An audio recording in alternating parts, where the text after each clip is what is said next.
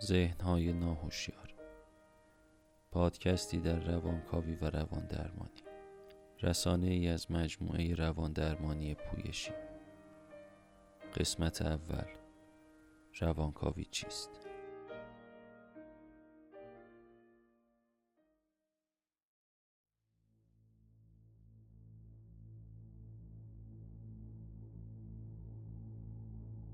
هیچ رویکرد روان درمانی به مانند روانکاوی تا این حد شایعات پیرامونش ایجاد نشده است.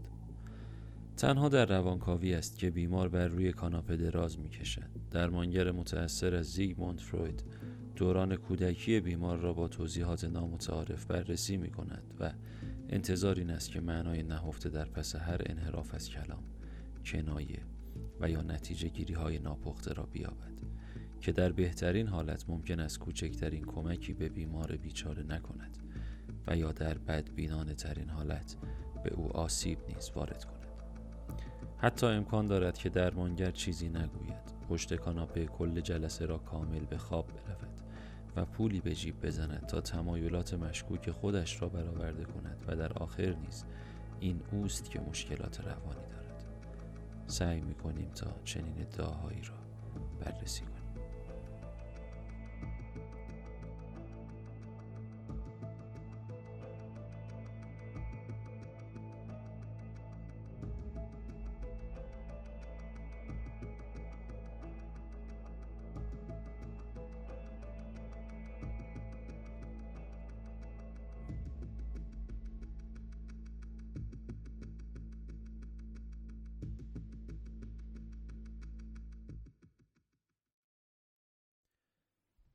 روانکاوی چیست؟ ساده ترین پاسخ این است که یکی از چندین رویکرد روان درمانی که به درمان بیماری های روانی مانند افسردگی، استراب و اختلالات می‌پردازد. انواع زیادی از روان درمانی مانند رفتار درمانی و یا روان درمانی سیستماتیک وجود دارد. انواع زیادی از روانکاوی نیز گسترش یافته که یافتن ویژگی مشترک در آنها دشوار است. علاوه بر این روانکاوی تنها نوعی از روان درمانی نیست بلکه به بخشی از میراث فرهنگی ما بدل شده و حتی در زمینه های دیگری همچون هنر و صنعت تبلیغات نیز گسترش یافته است که البته بیشتر درباره آن خواهیم شنید. با آوردن کلمه روانکاوی بلا فاصله به یاد زیگموند فروید میافتیم. البته او عصبشناسی اتریشی در وین بود که در حدود سال 1900 روانکاوی را پایگذاری کرد. با این حال اشتباه است که روانکاوی قرن 21 را منحصرا با فروید یکی بدانیم علا رغم این که بسیاری دقیقا چنین میپندارند. استدلال می کنند همانطور که در آن زمان هم انجام می‌دادند. مانند این است که رد نظریه های فروید را دلیلی بر منسوخ شدن روانکاوی بدانیم. بنابراین روانکاوی را مدیون بنیانگذار آن هستیم که مانند هر علمی تحولات بسیاری پس از او در آن رخ داده است. روانکاوی از زمان فروید تا به امروز در حال تکامل یافتن است. برای مثال روانکاوان مشهوری که به نوعی تأثیر زیادی بر روانکاوی گذاشتند عبارتند از آلفرد آدلر، کارل گوستاو یونگ، ملانی کلاین، اریک اریکسون، اریک فروم، ویلفرد بیون، جوزف و آن ماری سندلر یا برخی از تحلیلگران معاصر مثل پیتر فوناگی، اوتو کرنبرگ و یا جسیکا بنجامین. مکاتب مختلفی در سراسر جهان شکل گرفتند که هر کدام از روی کردهای درمانی متفاوتی پیروی می کنند و در تکنیک های درمانی خود تفاوت های زیادی دارند. در این روی کردها بیماران فقط بر روی کاناپه دراز نمی کشند و در مورد کودکی خود صحبت نمی کنند. تحلیلگر در طول آموزش خود با روی کردهای درمانی متعددی آشنا می شود و وقتی اوضاع خوب پیش می رود به جای اینکه صرفا از یک مکتب خاص پیروی کند شکل و شمایل درمانی خود را پیش می‌گیرد به هیچ وجه آسان نیست که بگوییم چه چیزی همه رویکردهای روانکاوی را به هم مرتبط می کند. کلمه روانکاوی چه درست و چه غلط اصطلاحی است که مانند چتر تمامی جریانهای مختلف را در بر می‌گیرد اما شاید مفاهیم اساسی هستند که حداقل در تمامی این مکاتب روانکاوی مشترک هستند و می توانند برخی از سوء تفاهم ها را برطرف کنند.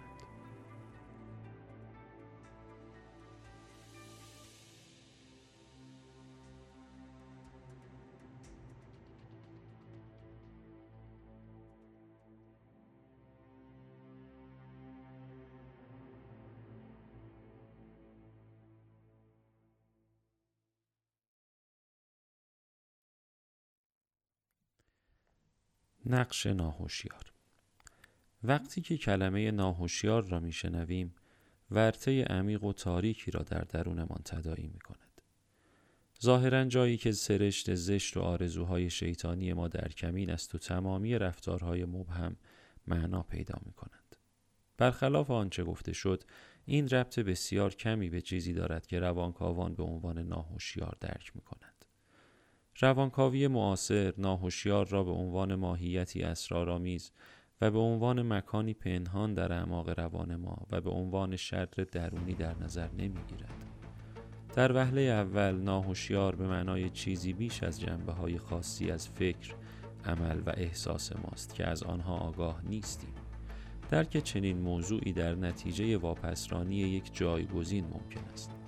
بسیاری از آنچه روانکاوان به عنوان ناهوشیار درک می کنند تکانه های واپسرانی شده نیستند بلکه فرایندهای روانی کاملا معمولی هستند که فراتر از تفکر بازتابی زبانی عمل می کنند. تفکر ما صرفا در سطح شناختی عمل نمی کند بلکه تفکر در احساسات، عواطف، تفکر در صورت و تفکری وجود دارد که در اعمال ما ابراز می شود. به صورت کلی زبان بدن ماست. آشنایی با این وجوه فکری مستلزم نوعی در همتنیدگی احساسی است مانند این که باید در زبان موسیقی قوتور شد تا به فهم موسیقی رسید.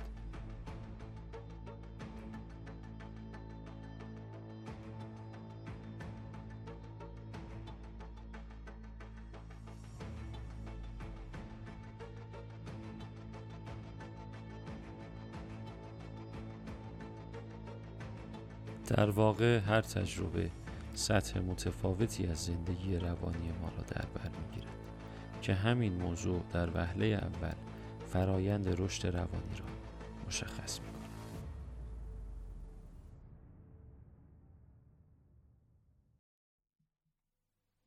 از حالت بدنی آشفته احساسی پدید می آید که می توان نامی به آن داد. چیزی که نشانه روانی غیر قابل درک را قابل درک می کند که به خیشتن و سرگذشت زندگی ما مربوط می شود. در این زمینه به هوشیاری رسیدن به معنای بیان کردن حقایق ناپسند نیست بلکه به معنای دگرگونی روانی است. تمام توجه روانکاوی مدرن نیست دقیقا به همین دگرگونی روانی معطوف می شود.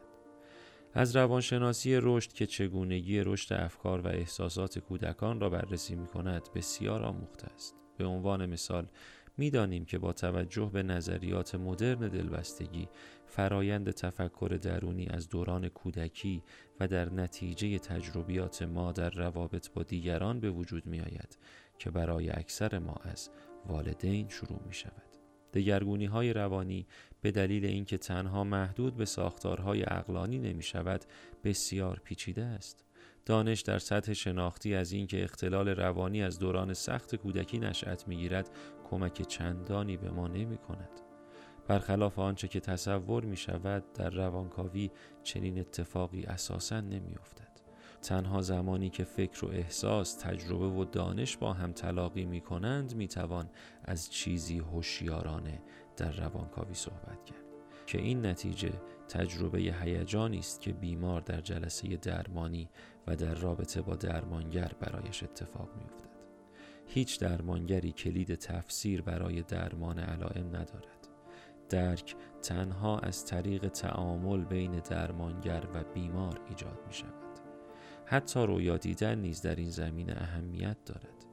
رویا تفکر را از طریق تصاویر در دشتی بین تفکر هوشیارانه و تجربه بدنی محض به نمایش می‌گذارد دگرگونی روانی در طول درمان رخ می دهد. همان گونه برای اولین بار در رویای ما نیز قابل مشاهده است. به این دلیل است که با دگرگونی حالت روانی رویای ما نیز تغییر می کند.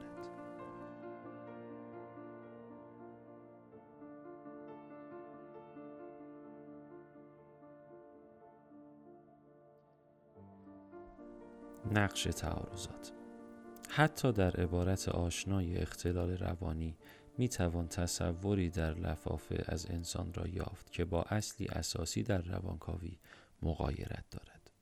اختلال نقصی در سیستم را توصیف می کند که از عملکرد مناسب آن جلوگیری می کند. مانند چرخدنده ای خراب در یک دستگاه کارخانه تولیدی که از کل فرایند تولید جلوگیری می کند. یا مانند سنگی در مسیر مسابقه دو که از ادامه دویدن ممانعت کند موجب اختلال می شود.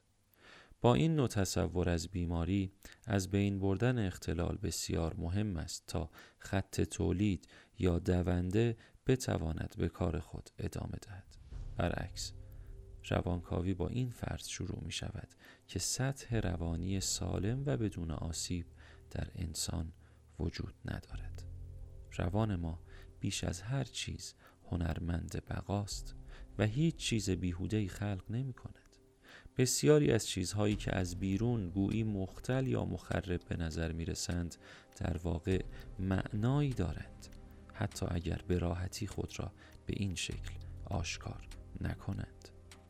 از بد و تولد ما با آرزوها، امیال و خواسته های مختلف دست و پنجه نرم می کنیم و هیچ راه حلی برای ارزای تمامی جنبه های روانمان در اختیار نداریم. در واقع به ندرت پیش می آید که ما کاملا با خودمان متحد باشیم. بیشتر مواقع بین خواسته ها و تکانه های درونی مختلف در حال چک و چانه زدن هستیم. بنابراین خود را در تضادهای مختلفی در میابیم. منظور از اصطلاح رایج روانپویایی نیز همین است که اغلب مترادف روانکاوی به کار می رود. داینامیک از کلمه یونانی دینامیس گرفته شده است. قدرت، نیرو، به عبارتی علم نیروهای مختلف روانی همگرا. به عنوان مثال صبح از خواب بیدار می شویم و باید به کار یا درس های مدرسه بپردازیم. در حالی که اصلا حوصله نداریم و ترجیح می دهیم بخوابیم توی اینترنت بچرخیم یا پادکست های جالب گوش کنیم که در روانکاوی به آن تعارض بین اصل لذت یعنی چیزی که بیشترین لذت را برای ما دارد و اصل واقعیت یعنی چیزی که ما را وادار به انجام وظایف می کند می گوییم. در بیشتر موارد مدارا ممکن است ما نیاز خود به خواب را به تعویق می اندازیم.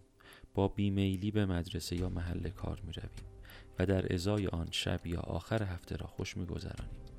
اما زمانی که اصل واقعیت بیش از حد از ما طلب می کند به عنوان مثال کارمان زیادی خسته کننده طاقت فرسا و ناکام کننده باشد مصالحه بین این دو نیاز دشوار خواهد طبق خواسته اصل لذت سر کار میخوابیم یا کل روز را شکر و شکلات می‌خوریم. خوردن مقدار زیاد شکلات به تنهایی اختلال نیست و با تمرین کردن و رژیم گرفتن کنترل می شود اما هدفی داشته و بخشی از مصالحه روانی ما محسوب می شود به دلیل خاصی شکلات را می خوریم و به همین دلیل به سختی می توانیم خوردن آن را کنار بگذاریم. اغلب نقش علائم روانی ایجاد چنین سازش است.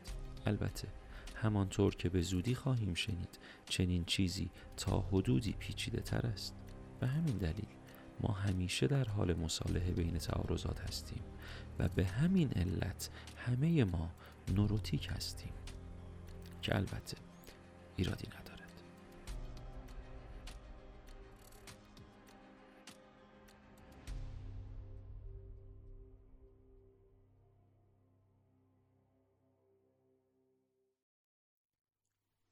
نقش کودکی یکی از رایشترین کلیشه ها در مورد روانکاوی این است که کاملا متمرکز بر کودکی است. بیمار روی کاناپه دراز می کشد و در مورد گذشته صحبت می کند. در پایان آنها می‌فهمند که شاید برخی از مشکلاتشان از کجا سرچشمه می گیرد. اما این واقعا کمکی به وضعیت زندگی فعلی نخواهد کرد. با اینکه این تصویر نیز ارتباط چندانی با روانکاوی معاصر ندارد اما بیایید بیماری را تصور کنیم که در طول تحلیل به اندازه شرایط فعلی روزمره در مورد دوران کودکی نیز صحبت می کند. بیوگرافی البته بخش بسیار مهمی از درک خودمان و بازسازی داستان زندگی است که بخش بزرگی از درمان بلند مدت خواهد بود زیرا که سعی داریم از قسمتهایی از زندگی فاصله بگیریم بدون شک دوران کودکی در رشد فردی اهمیت زیادی دارد به ویژه در مواردی که تجارب سخت یا تروماتیک همراه فرد بوده است اما روانکاوی به گذشته به عنوان یک خاطره صرف نمی پردازد بلکه به عنوان گذشته ای که دوباره به فعلیت رسیده بررسیش می کند. گذشته تا آنجا که در انتظارات، الگوها و تجربیات نقش داشته و اثرات دردناکی بر زندگی گذاشته مورد توجه روانکاوی است. به عنوان مثال زمانی که فردی تمام زندگی خود را صرف جستجوی عشق ناکام مانده توسط والدین می کند و دائما به دنبال افرادی می رود که فاصله عاطفی آنها شبیه فاصله عاطفی والدینش باشد تا تجربه ترد شدن را تکرار کند. یا مثلا فردی که احساس می کند تنها راه برای اثبات عشق تلاش بیوقفه و انتباق با نیازهای دیگران است. داستان زندگی یک فرد گذشته نیست بلکه عاداتی است که او و دیگران آن را تجربه می کنند به همین علت بخشی از زمان حال محسوب می شود الگوهای روابط که همچنین در رابطه بین بیمار و درمانگر و مواجهه درمانی اینجا و اکنون نیز نقش دارد که محور اصلی درمان روانکاوی محسوب می شود.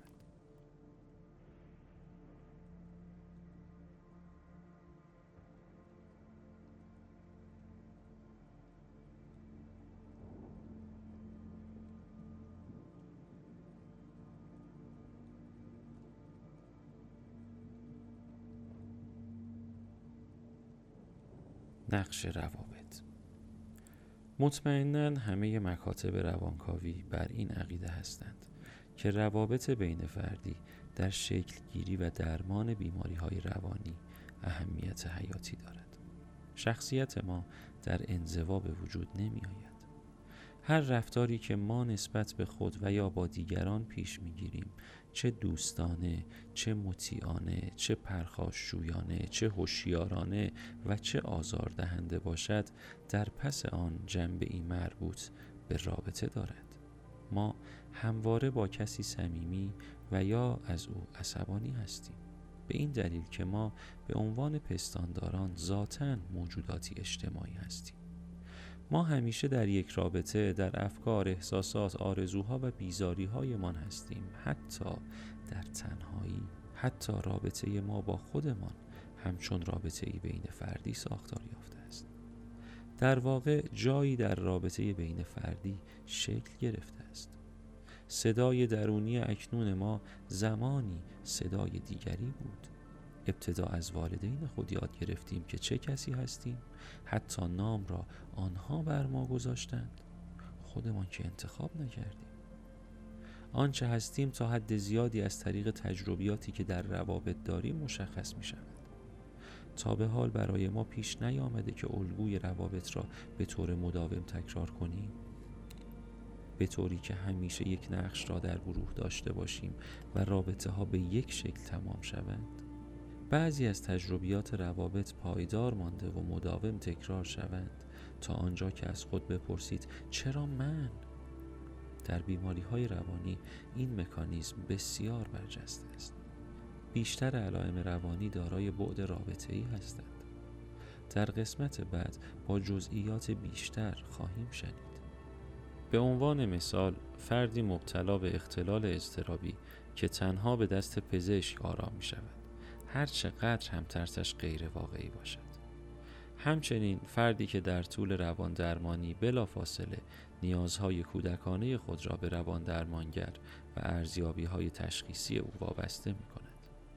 یا فردی با علائم روانتنی که درمانگر او از راه کلمات توان دستیابی به او را ندارد یا فردی با علائم افسردگی که همیشه باید توسط دیگران هل داده شود تا زمانی که آنها را کاملا عصبانی کند یا فردی با تجربه تروماتیک و اختلال به اصطلاح مرزی که به دلایلی غیر قابل توضیح مکرر با افراد بالقوه مجرم پرخاشگر وارد رابطه می شود.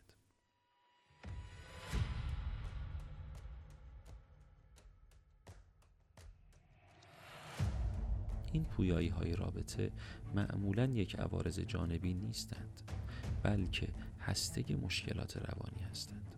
نکته اساسی در روانکاوی درک مکانیزم این الگوهای رابطه و به دست آوردن تجربه جدیدی با درمانگر است. تجربه در روابط کلید تغییرمان است و بنابراین روان درمانی تا حد قابل توجهی عبارت است از درک و کار روی روابط. حتی معنای جنسیت در روانکاوی مورد مناقشه است و هر مکتبی آن را متفاوت ارزیابی می کند. فروید بخش بزرگی از همه علائم روانی را به منشأ جنسی دوران کودکی نسبت می‌داد. اگرچه منظور فروید از جنسیت کاملا متفاوت از معنای رایج آن است که بدون شک منجر به سوء تفاهم بسیاری شده است. امروز روانکاوان جهان تجربه ذهنی را از جنبه های دیگری می‌بینند. تحولات معاصر به طور قابل توجهی از مفهوم فرویدی فاصله دارد. به هر حال واقعیت اجتماعی ما نیز تغییر کرده است. اخلاقیات جنسی رایج در جوامع مدرن غربی با آنچه در اروپای اوایل قرن بیستم وجود داشت متفاوت است. در هر حال تصور این که امروزه درمان روانکاوانه هر چیزی را به معنای جنسی نسبت دهد دشوار می نماید. اگرچه جنسیت نقش بسیار مهمی را ایفا می کند چرا که به نیازهای اولیه انسانی ما همچون خواب، گرسنگی و تشنگی یا آرزوی رابطه صمیمی تعلق دارد.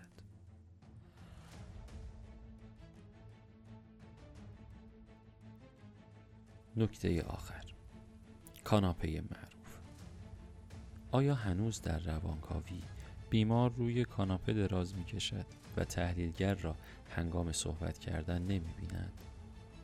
هیچ پاسخ جامعی برای این سوال وجود ندارد. دلایل خوبی برای اینکه چرا تحلیل باید روی کاناپه انجام شود وجود دارد. همانطور که می تواند دلیل خوبی علیه آن وجود داشته باشد.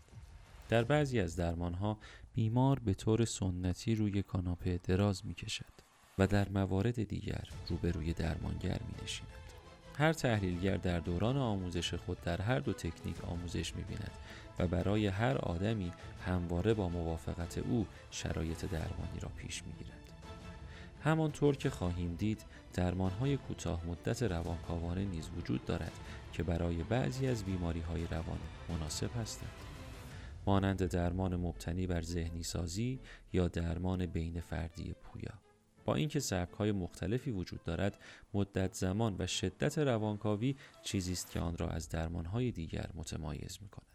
در بسیاری از موارد و نه همیشه روانکاوی در دوره زمانی طولانی انجام می شود. با این حال معنای آن می تواند به طور قابل توجهی متفاوت باشد. گاهی اوقات چندین جلسه در هفته در طول چندین سال و گاهی یک جلسه در هفته و در کل پنجاه یا صد ساعت که به عوامل مختلفی بستگی دارد. مثل علائم فردی، رویکرد درمانی خاص و البته شرایط بیرونی. برای مثال پوشش جلسات توسط بیمه.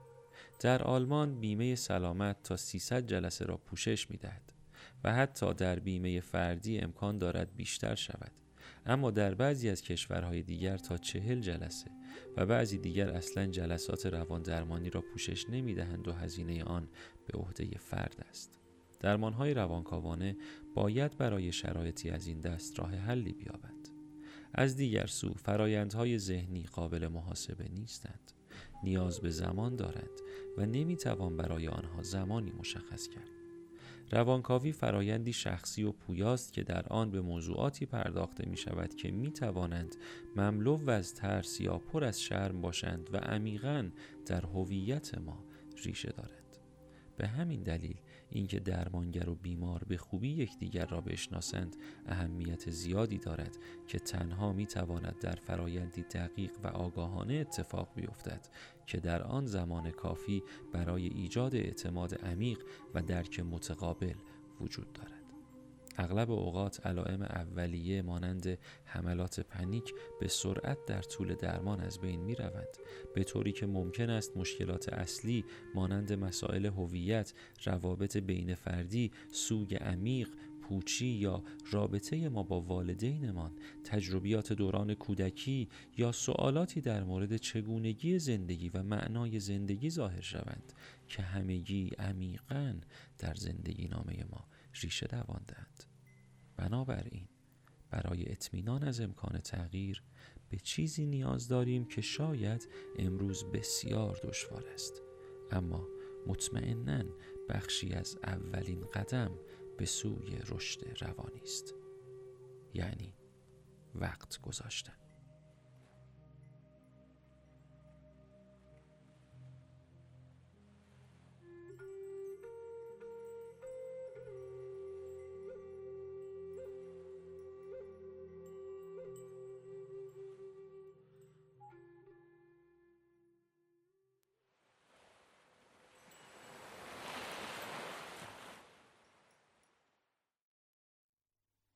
این اثر ترجمه ای بود از پادکست آلمانی Rätsel des Unbewussten.